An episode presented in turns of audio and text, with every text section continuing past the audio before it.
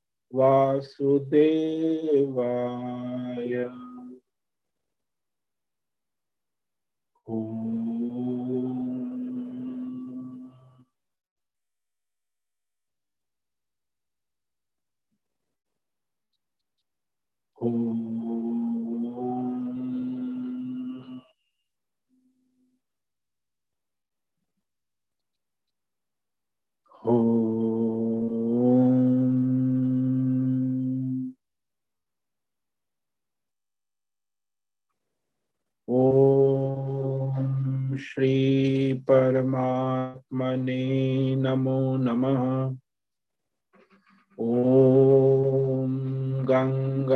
गङ्गणपतये नमो नमः। ॐ ऐं ह्रीं श्रीं सं सरस्वत्यै नमो नमः ॐ गुं गुरुभ्यो नमो नमः। ॐ सहनावतु। सहनौ भुनक्तु सह वीर्यं करवावहै। तेजस्विनावधीतमस्तु। मा विद्विषावहै ॐ शान्ति शान्ति शान्तिः। सदाशिवसमारम्भाम् शङ्कराचार्यमध्यमा अस्मदाचार्यपर्यन्ताम् वंदे गुरुपरम्परा वंदे गुरुपरम्परा। ॐ पार्थाय प्रतिबोधितां भगवता नारायणेन स्वयं व्यासेन ग्रथितां पुराणमुनिना मध्ये महाभारतम् अद्वैतामृतवर्षिणीं भगवतीम् अष्टादशाध्यायिनी अम्ब त्वामनुसन्दधामि भगवत् गीते भवद्वेषिणीम्। गीते भवद्वेषिणीम्।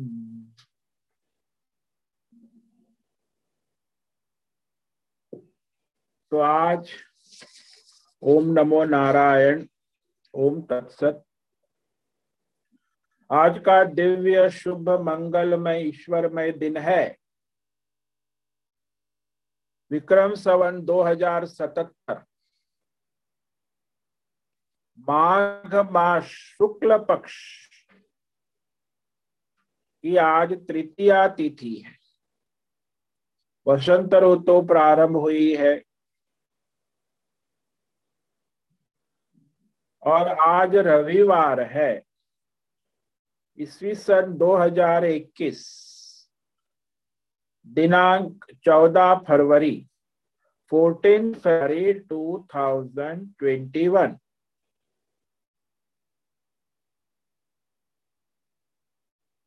प्रातः सात बज रहे हैं। सात बजने वाले हैं। यहाँ ऋषिकेश, उत्तराखंड, हिमालय, भारतवर्ष। यहाँ का अभी रात का तापमान आठ डिग्री है और दिन का दोपहर बारह बजे चौबीस डिग्री तापमान है। वायु की गति पाँच छह किलोमीटर प्रति घंटा चल रही है। यहाँ से हम आचार्य स्वामी उत्तमानंद सरस्वती, भगवद गीता के आचार्य शिष्य स्वामी चिन्मयानंद सरस्वती महाराज। कैवल्याद्वैत शंकराचार्य परंपरा से शिक्षित दीक्षित। भारतीय वैदिक सनातन हिंदू धर्म परंपरा अनुसार। संपूर्ण भगवत गीता ज्ञान यज्ञ, जूम, ऑनलाइन व्याख्यान माला के अंतर्गत। भगवत गीता अध्याय चार, ज्ञान, कर्म, संन्यास, योग। के श्लोक नंबर 19 से आगे व्याख्यान करेंगे।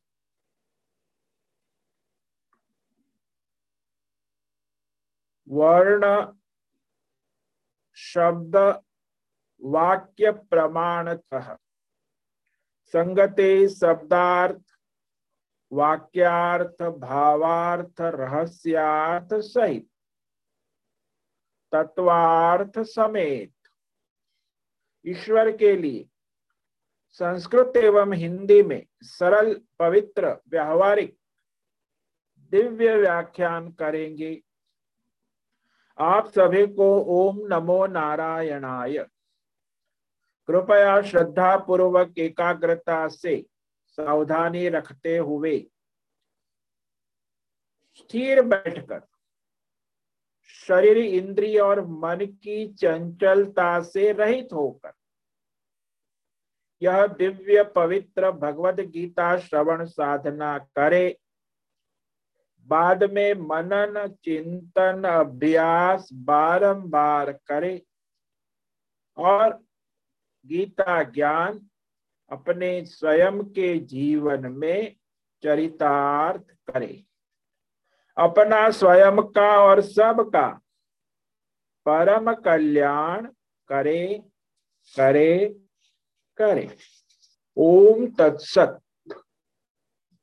तो कल हमने श्लोक नंबर 19 पर व्याख्यान किया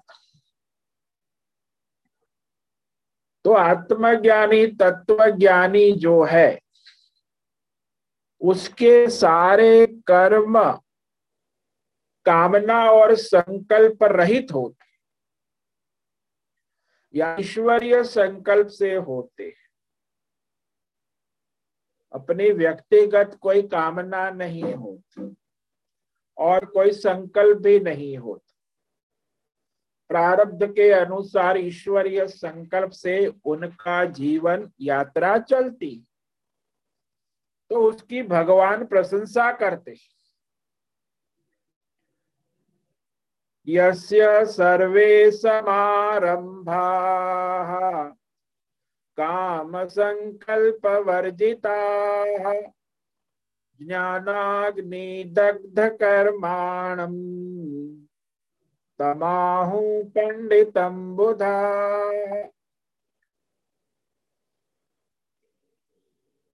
तो जिसके संपूर्ण कर्म, प्रारब्ध अनुसार शास्त्र परंपरा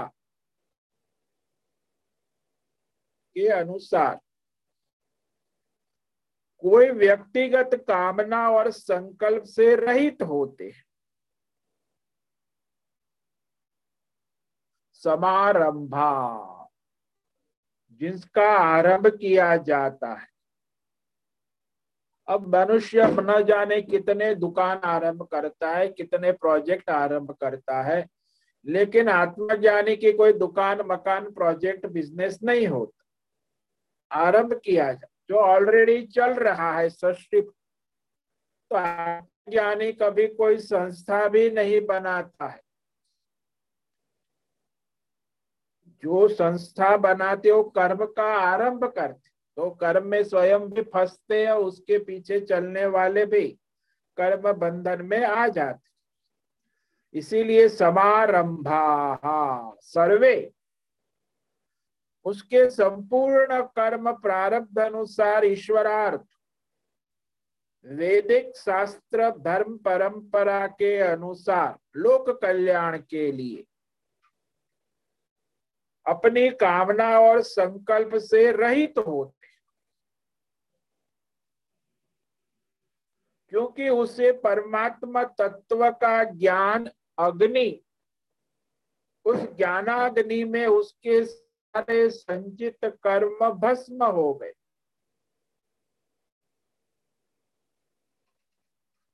इसीलिए ईश्वर मय होने के कारण भगवतमय होने के कारण उसका कोई कर्म में प्रयोजन नहीं रहता है। तो ऐसे आत्मज्ञानी, तत्वज्ञानी महापुरुष को जो धर्मात्मा है, ज्ञानी है, वो भी पंडित कहते हैं कि मैं ये आत्मज्ञानी है तत्व ज्ञानी है, आत्मनिष्ठ बुद्धि वाले पंडित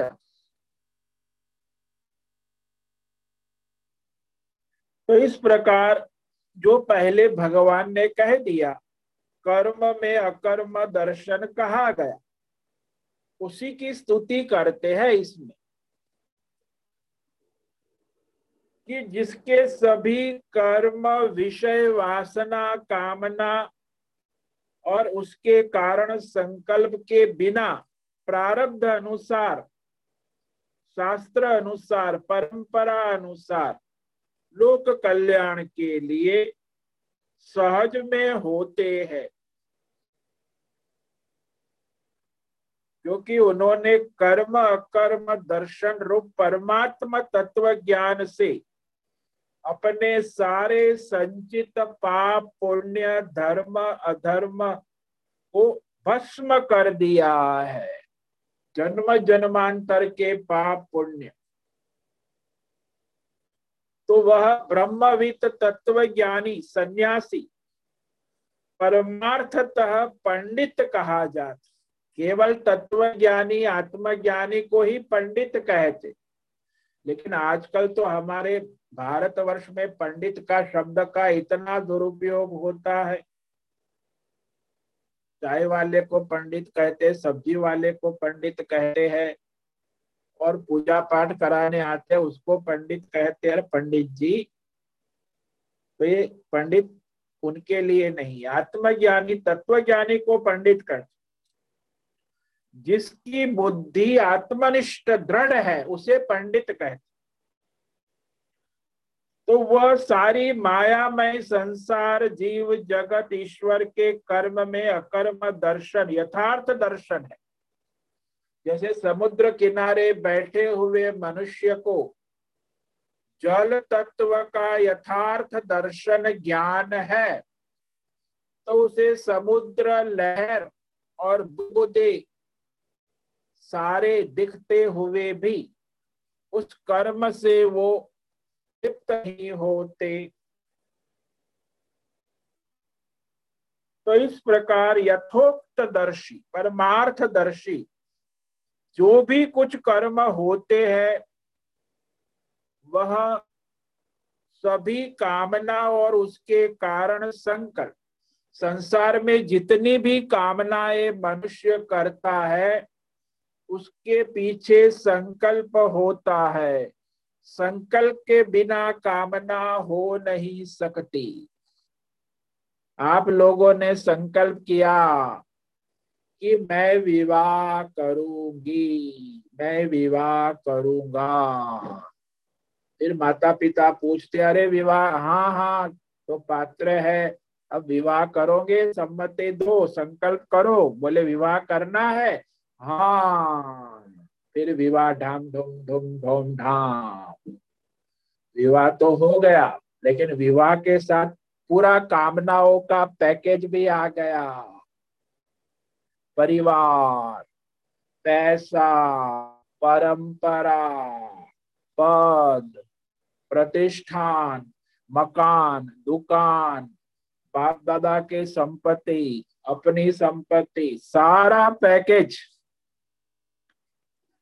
तो संकल्प के बिना नहीं होता।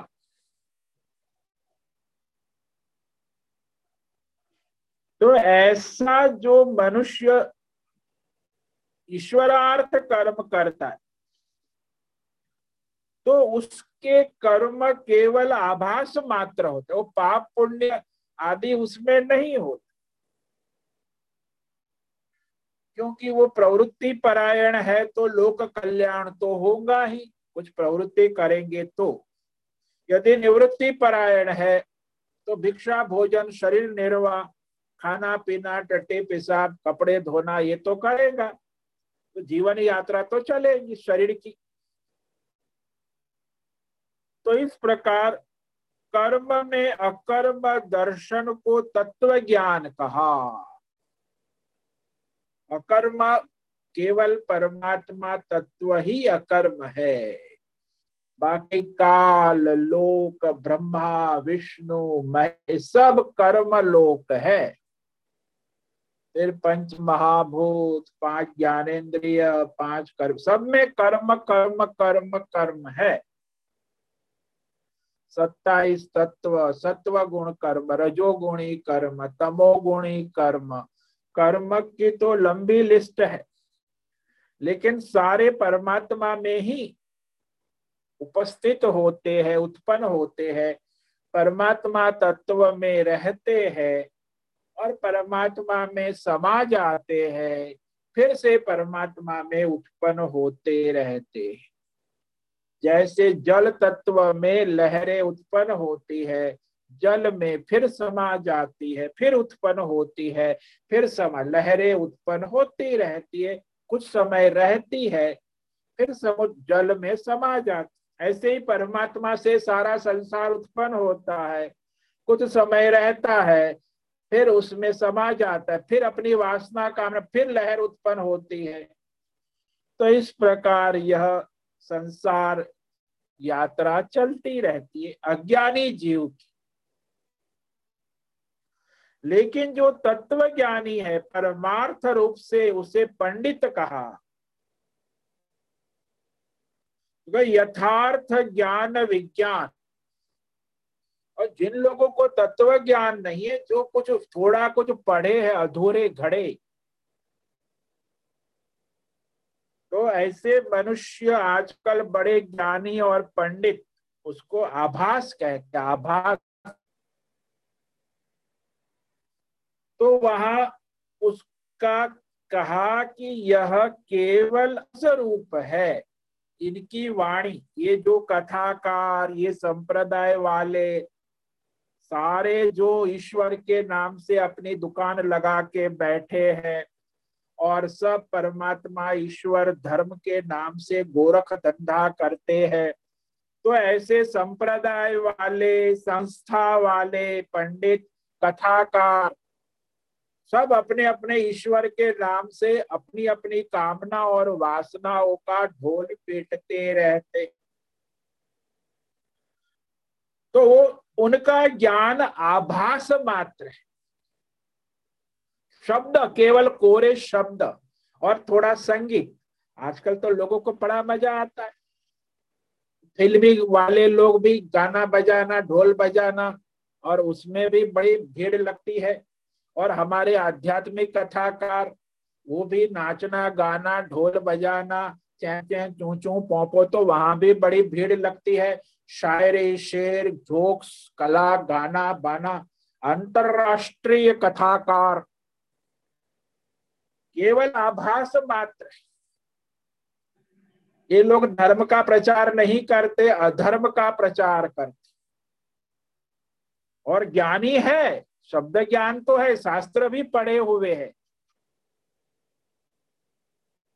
लेकिन यथार्थ ज्ञान विज्ञान से रित है। इसीलिए उसका ज्ञान आभास मात्र है। इसीलिए यहाँ परमार्थ शब्द है परमार्थतः शब्द।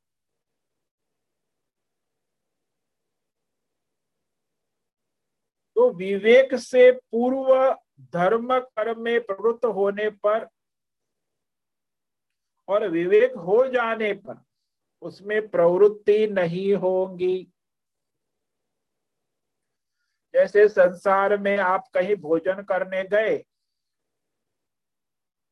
तो आपको लगा कि बहुत बढ़िया खीर है, पूड़ी है तो आपको खाने की इच्छा हुई। सजा के कटोरी में, प्लेट में तो किसी ने आके कान में कहा कि ये जो आप खीर खा रहे हो ना, उसमें मैंने देखा छिपकली ऊपर से गिरी हुई है। वो उबली हुई अंदर पड़ी है अभी भी, कटोरे में। अच्छा छिपकली पड़ी हुई है। राम राम राम। अब आपको विवेक हुआ, खीर तो बहुत बढ़िया है, पूरी भी है, खीर में मेवे मसाले भी खूब है, सुगंध भी आ रही है।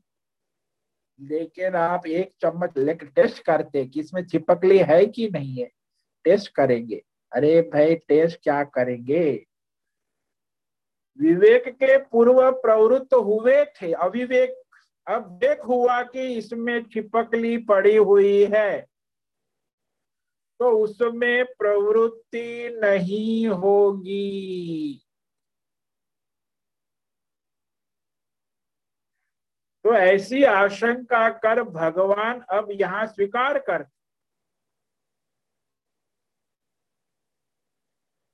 कि जो अकर्म आदि दर्शी है परमार्थ दर्शी और वे अकर्म परमार्थ दर्शन के कारण निष्कर्म सन्यासी जीवन मात्र के लिए, जीवन निर्वाह के लिए कर्म करते हैं।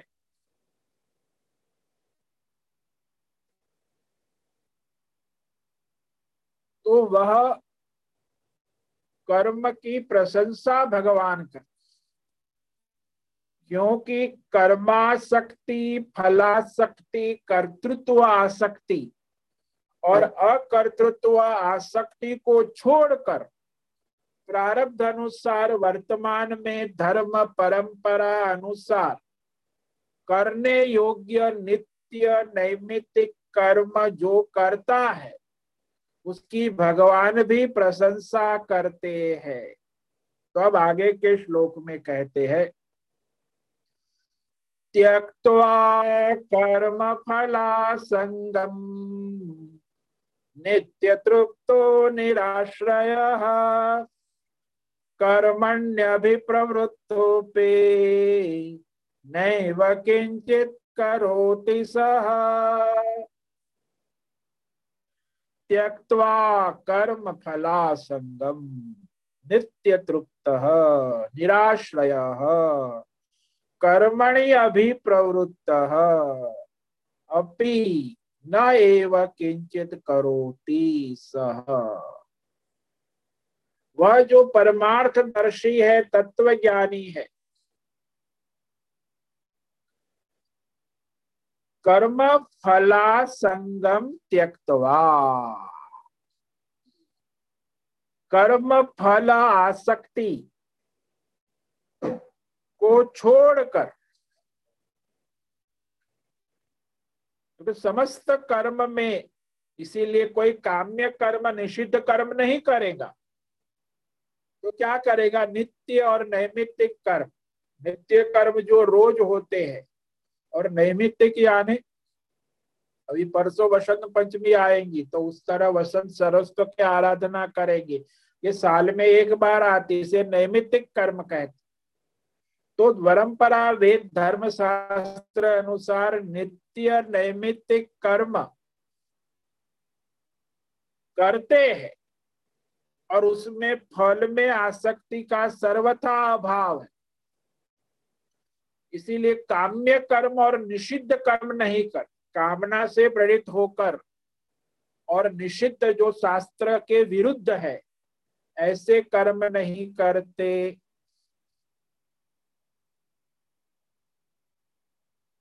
तो किसका? तो बोले, निराश्रय। ये सांसारिक कल्पनाएँ, मान्यताएँ इस संसार का आश्रय से रहित होते, संसारियों के बहुत भ्रम होते, कल्पनाएँ होती, मान्यताएँ होती। खासकर महिला मंडल में तो बहुत सारे भ्रम होते हैं, मान्यता हो आप शादी ब्याह में जाओ तो सभी दुल्हन की अलग अलग नखरे होते हैं। क्यों भाई? सबकी अपनी अपनी मान्यता है। कोई क्या करता है, कोई क्या करता तो ये मान्यता कल्पना संसार में तो उसके पारिवारिक मान्यताएँ, पैसे की मान्यता है, पद की मान्यता है, प्रतिष्ठान की मान्यता तो ऐसी अनेक प्रकार की मान्यताओं और कल्पनाओं का आश्रय नहीं लेता हो। तो किसका आश्रय लेता है? वैदिक शास्त्र धर्म परंपरा का आश्रय लेता है। लौकिक कामना और मान्यताओं का आश्रय नहीं लेता संसार में 90 परसेंट मनुष्य क्या करते हैं? लौकिक मान्यता और कल्पना का आश्रय लेकर संकल्प करते हैं। ज़िंदगी जीते हैं, मर जाते फिर भी उनको पता नहीं कि हमने कन्या, हम काल्पनिक दुनिया में ही जिए और मरे। तो आश्रय तो संसार में जो मनुष्य ईश्वर का लेता है वेद शास्त्र का लेता है, परंपरा का ले इसीलिए निराश्रय। इसलिए संसारी, लौकिक संसारी पने का आश्रय नहीं हो। और नित्य तृप्त। जब विषय कामना से रहित है तो सदा। जो का त्यों परमात्मा से तृप्त रहता है। जाही विधि राखे राम, ताही विधि रही। रहिए। तो समझता है कि परमात्मा जैसे रखते हैं, वैसे रहना है। जैसे छोटा बच्चा होता है एक साल का, छह महीने का। तो उसे माँ बाप जैसे रखते हैं, वैसे रहता है।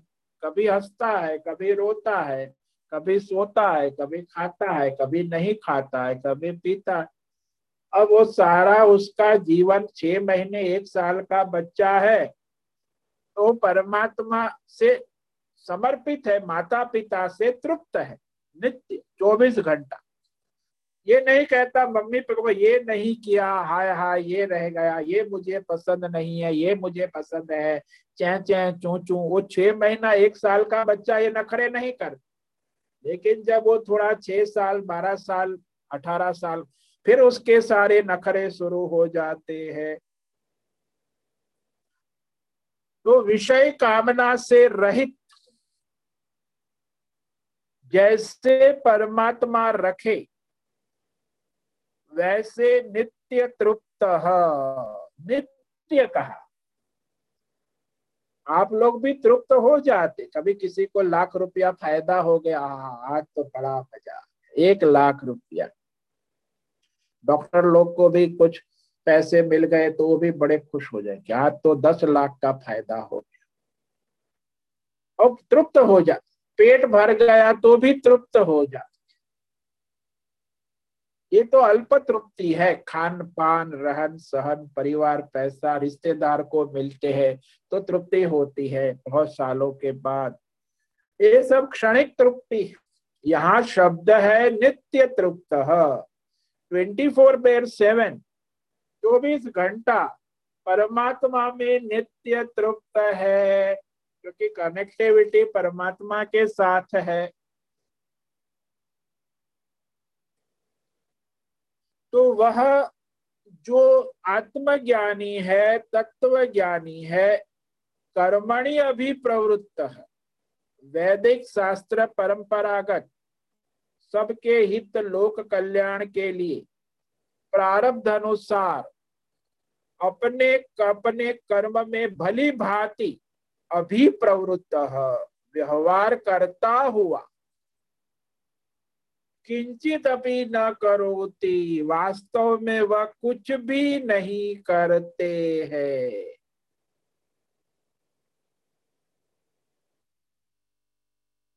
क्योंकि तत्वज्ञानी मनुष्य को विवेक होने के पूर्व में धर्म कर्म में प्रवृत्त हो भी रहा थी।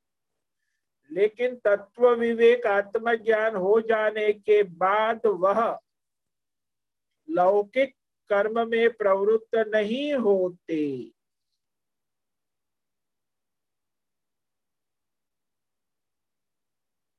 किंतु जिन्होंने कर्म प्रारंभ कर दिया है तत्व ज्ञान के पहले और उसको आत्मज्ञान बा, हुआ बाद में तो आत्मज्ञान हो जाने के कारण उसका उस कर्म में प्रयोजन न रहते हुए भी वो आभास मात्र कर्म करते हैं। तो आत्मा परमात्मा विवेक होने के पूर्व कर्म में प्रवृत्त थे, तभी तो बहुत कुछ कामनाएँ भी की हुई थी। अभी तो कामना और कर्म का कोई प्रयोजन ही नहीं रहा। तो फिर परमात्मा विवेक हो जाने के बाद वह सांसारिक लौकिक कर्म में प्रवृत्त नहीं होते। शॉपिंग करने नहीं जाते। तो वो तो भगवत स्मय होते हैं। किंतु जिन्होंने कर्म प्रारंभ कर लिया है, वह परमात्मा दर्शन उत्पन्न हो जाने के कारण वो केवल आभास मात्र कर्म करते। उसे कोई प्रयोजन नहीं दिखता है। जैसे बच्चा खेलता है, उसमें क्या प्रयोजन है? बस वो खेलता है। चार बच्चों को यही छोड़ दो तो दो घंटे खेलेंगे कुछ पता ही नहीं क्या है, प्रयोजन तो कुछ है। खेल है। उसका गला पकड़ेगा, उसके पीछे दौड़ेगी, उसकी बहन, तीन भाई, एक बहन। ऐसे खेल खेल में तो बचपन से बड़े जवान हो जाते। और क्या कितना खेल किया तीन भाई एक बहन ने? तो उसका कर्म आभास मात्र है, कोई प्रयोजन नहीं। बाल क्रीड़ा। तो इस प्रकार किसी कर्म निमित्त से ये बंधन में नहीं आते। इसीलिए साधनों सहित कंचन कामिनी कीर्ति परिवार पैसा पद प्रतिष्ठा सहित कर्म का परित्याग ही कर डालते। और इस प्रकार कहते हैं, यदि किसी निमित्त से कर्म का त्याग नहीं कर सकते हैं तो वह विवेकी पुरुष उस समय उस कर्म और फल में आसक्त न रहने के कारण कर्म फलासंग त्यक्तवा। न कर्माशक्ति है, न फलाशक्ति है, न कर्तृत्वाशक्ति है, न अकर्तृत्वाशक्ति आसक्ति रह रहने के कारण अपना प्रयोजन न देखता हुआ भी वह लोक कल्याण, लोक हित के लिए पहले की भांति कर्म करते हुए प्रतीत होता है। फिर भी वो कर्म करता हुआ, प्रतीत होता हुआ भी कुछ भी नहीं करते हैं। क्योंकि तत्व ज्ञान, परमात्म ज्ञान की अग्नि से उसके सारे जन्म जन्मांतर के संचित पाप पुण्य भस्म हो चुके हैं। इसलिए उसका यह कर्म अकर्म हो जाता है। ईश्वर में हो जाता परमात्मा में हो जाता उसके सारे कर्म परमात्मा में हो जाते प्रसाद है। के सारे कर्म ईश्वर हो जाते भगवत में हो जाते तो इसी अर्थ को बतलाने के लिए आगे का श्लोक है। उसे आज पढ़ेंगे, लेकिन उस पर व्याख्यान कल करें। केवल शरीर निर्वाह कर्म करते हुए सन्यासी पाप, पुण्य, धर्म, अधर्म से सदा मुक्त रहते हैं। ये आगे श्लोक नंबर 21 में कहते हैं। निराशेरियत चित्तात्मा। त्यक्त सर्व परिग्रह शारीरम केवलम कर्म। कुर्वन्नाप्नोति किल्बिषम्। केवल शरीर निर्वाह संबंधी कर्म करते हुए तत्व ज्ञानी परमार्थ में स्थित सन्यासी को पाप पुण्य नहीं लगते हैं। यत चित्तात्मा यत चित्तात्मा जिसकी दस इंद्रिय, मन और बुद्धि संयमित है, नियमित है, चंचलता से रहित है यत चित्तात अज्ञानी की इंद्रिय, मन, बुद्धि चंचल होती। निर्णय करने के बाद भी निर्णय बदलते रहते। वाणी भी बदलते रहते। हैं कर्म भी बदलते रहते। कोई स्थिरता होती ही नहीं। लेकिन आत्मज्ञानी यत चित्तात्मा। उसकी संपूर्ण पाँच ज्ञानेन्द्रिय, पाँच कर्मेंद्रिय मन, बुद्धि, चित्त, अहंकार पर संयमन और नियमन होता है। यत चित्तात संयमन भी करते और नियमन भी करते। त्यक्त सर्व परिग्रह समस्त भोग सामग्री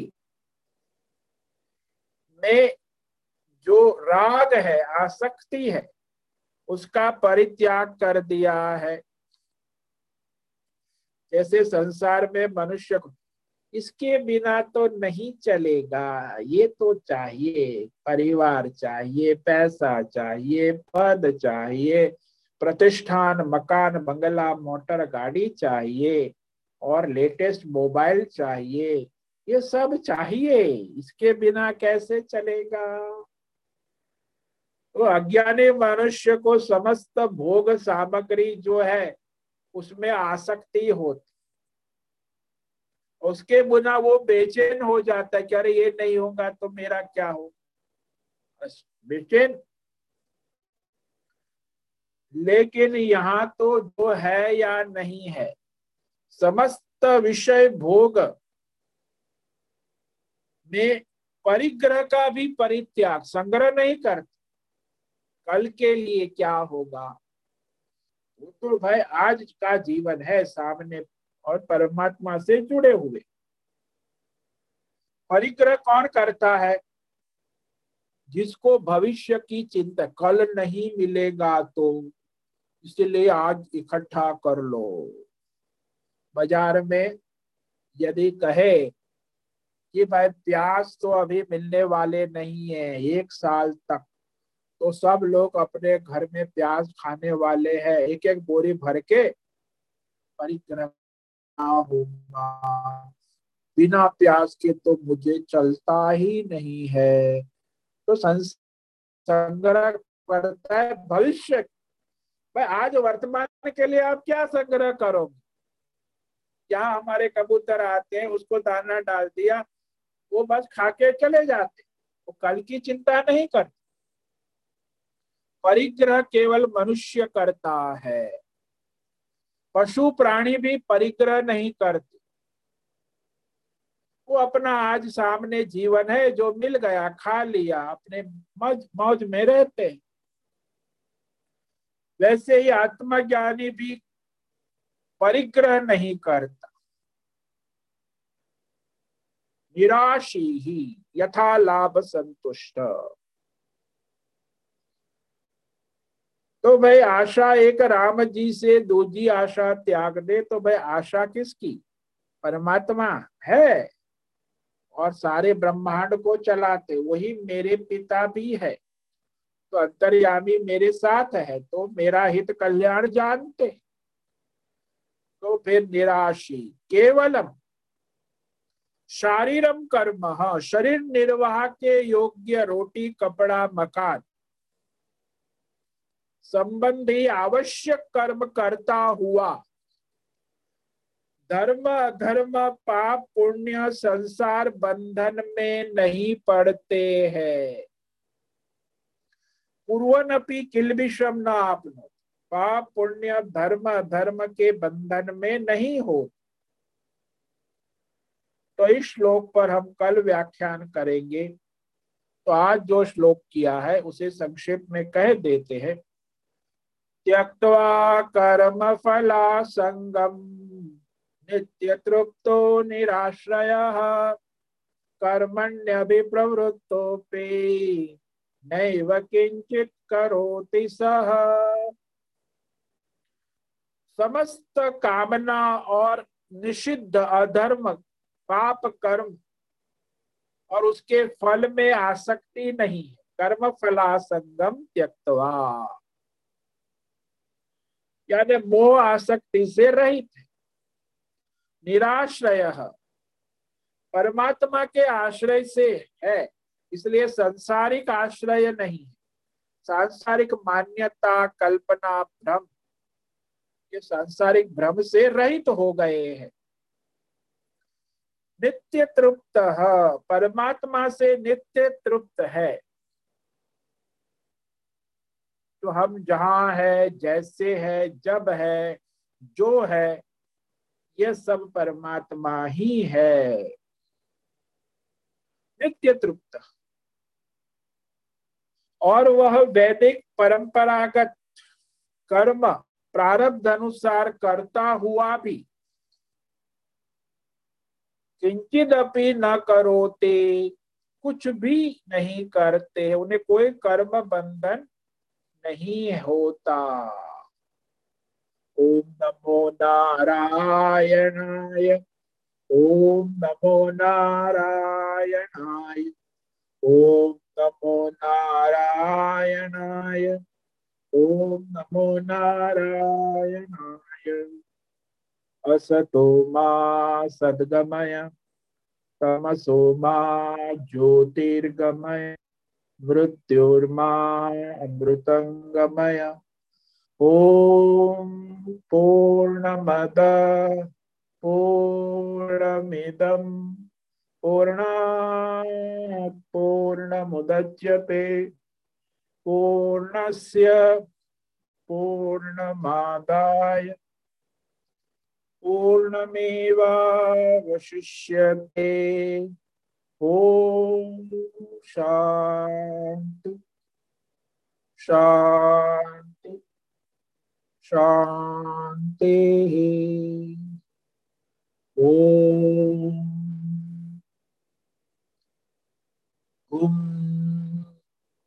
गुरुभ्यो नमो नमः। ओम तत्सत। ब्रह्मार्पणमस्तु। ओम ओम ओम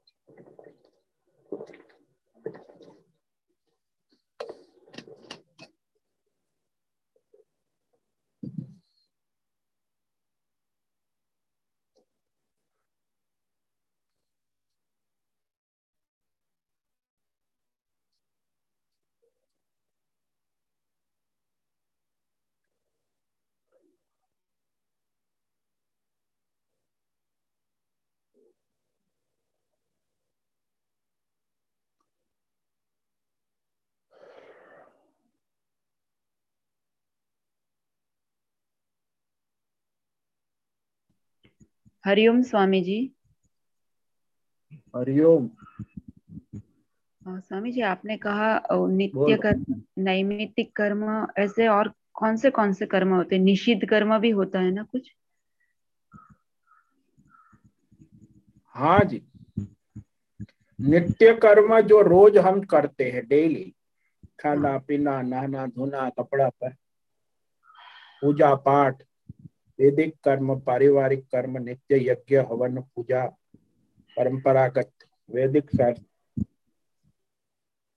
नैमित्तिक कर्म यानी जो साल में एक बार आता है, जैसे वसंत पंचमी आएँगी, जब महाशिवरात्रि आएँगी, जीवन में ये सोलह संस्कार, वो भी नैमित्तिक कर्म है। नामकरण संस्कार, श्रीमंत संस्कार, यज्ञोपवित संस्कार, ये नैमित्तिक कर्म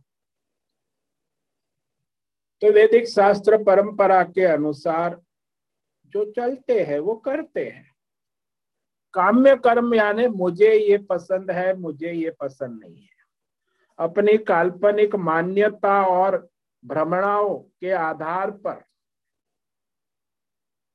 लौकिक कर्म हो जाते उसको लौकिक लोक परसेंट लोकाचारी हो रहा है बाप दादा करते थे, अब तो जमाना गया। अब तो हम लोग बंबई वाले मॉडर्न तो ये सब मान्यता, कल्पना, लौकिक का आश्रय लेकर, ये लौकिक कर्म को आश्रय लेने से फिर वो कर्म बंधन में आ जाते। पछतावा भी होता है टेंशन होता है तरह अरे, ये ठीक नहीं हुआ, ये ठीक नहीं हुआ, ऐसे नहीं, ऐसे होना था। दूसरे लोग भी कहते, फिर मन में अशांति भी होती है। अरे आप ठाई वैदिक परंपरा, शास्त्र करोगे तो कोई आपको परेशानी नहीं होगी। दूसरे भी नहीं कहेंगे कि गलत हुआ, ठीक नहीं हुआ। तो ये मनुष्य जो है, स्वच्छंद हो जाता है। काम्य कर्म अपनी अपनी काम मेरी कामना, मेरी मर्ज़ी। मैं मेरी मर्ज़ी से शादी करूँगी। आजकल तो लड़के लड़के, मेरी मर्ज़ी। अरे कुछ कुल जाति, वर्ण, कुल परंपरा, कुल देवता सारी संस्कार परंपरा कुछ नहीं, बस। तो ये काम्य कर्म हो जाता वो तो बंधनकारी होता है, दुखदायी। और निषिद्ध कर्म तो दुखदायी होता ही, और तो और भी कष्ट देता है। तो इस प्रकार ये सारे जो पर निषिद्ध कर्म करोगे, फिर प्रायश्चित भी करना पड़ेगा। तो प्रायश्चित आ जाता है। जैसे आपने धर्म के अनुसार, शास्त्र के अनुसार विधि विधान से अपनी रसोई पकाई, भगवान को भोग लगाया, भोजन किया। तो तो धर्म कर्म हो। या बाज़ार से मंगाया।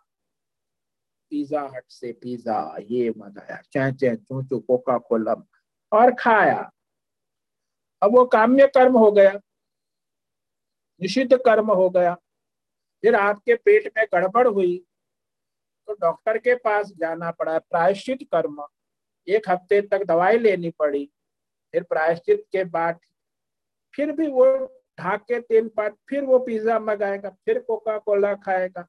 तो ये मूर्ख लोग ऐसे ही जीवन बर्बाद कर दे। तो काम्य कर्म, निश्चित कर्म और प्रायश्चित कर्म में ही डूबे रहते। नित्य कर्म और नैमित्तिक कर्म शास्त्र परंपरा के अनुसार नहीं करते। इसीलिए परेशान रहते हैं। मनुष्य को केवल नित्य और नैमित्तिक कर्म शास्त्र परंपरा के अनुसार करना ईश्वर समर्पित भाव से तो उसे कोई पाप पुण्य नहीं लगता, कर्म बंधन नहीं होता। जो ही काम्य कर्म में आ जाता है, कामना करता है, अपनी मर्ज़ी से मनमानी करने लगता है तो फिर पाप पुण्य का मीटर शुरू हो जाता फिर निषिद्ध करता है तो फिर और परेशानी होती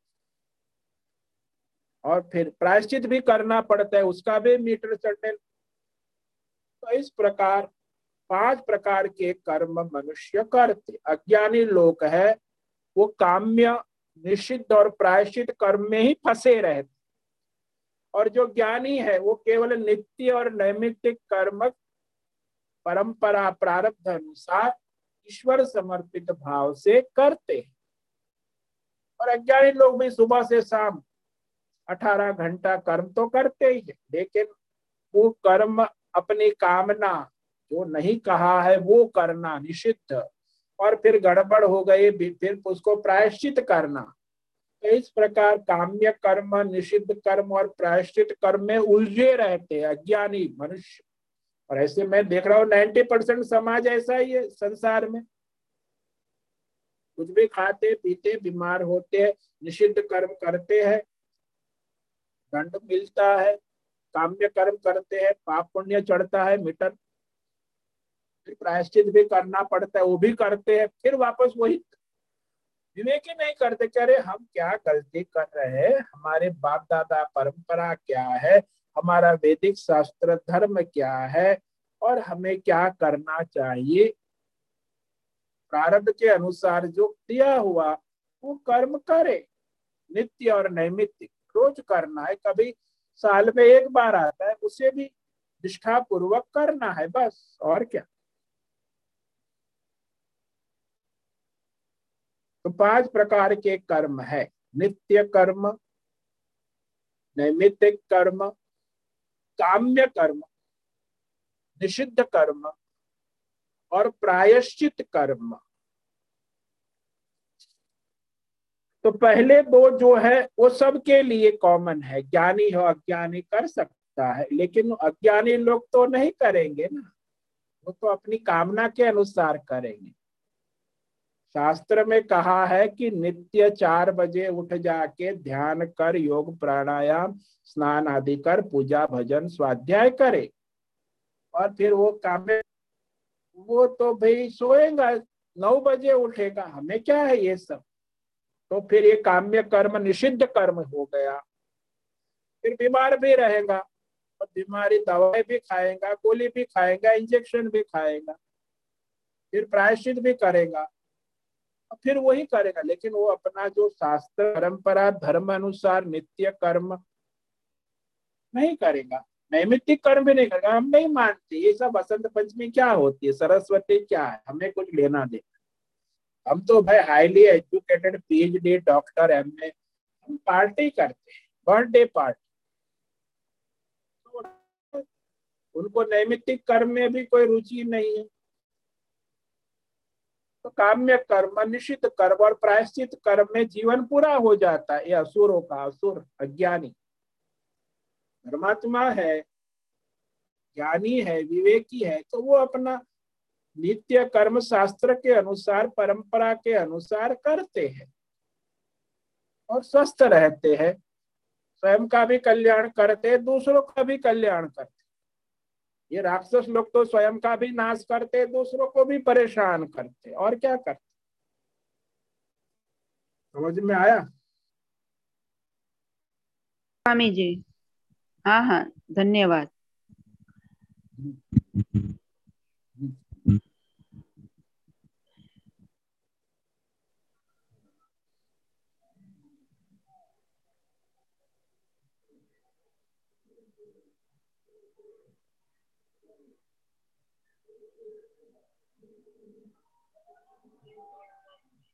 ठीक है समय पूरा हो रहा है सबको ओम नमो नारायणाय ओम नमो नारायण।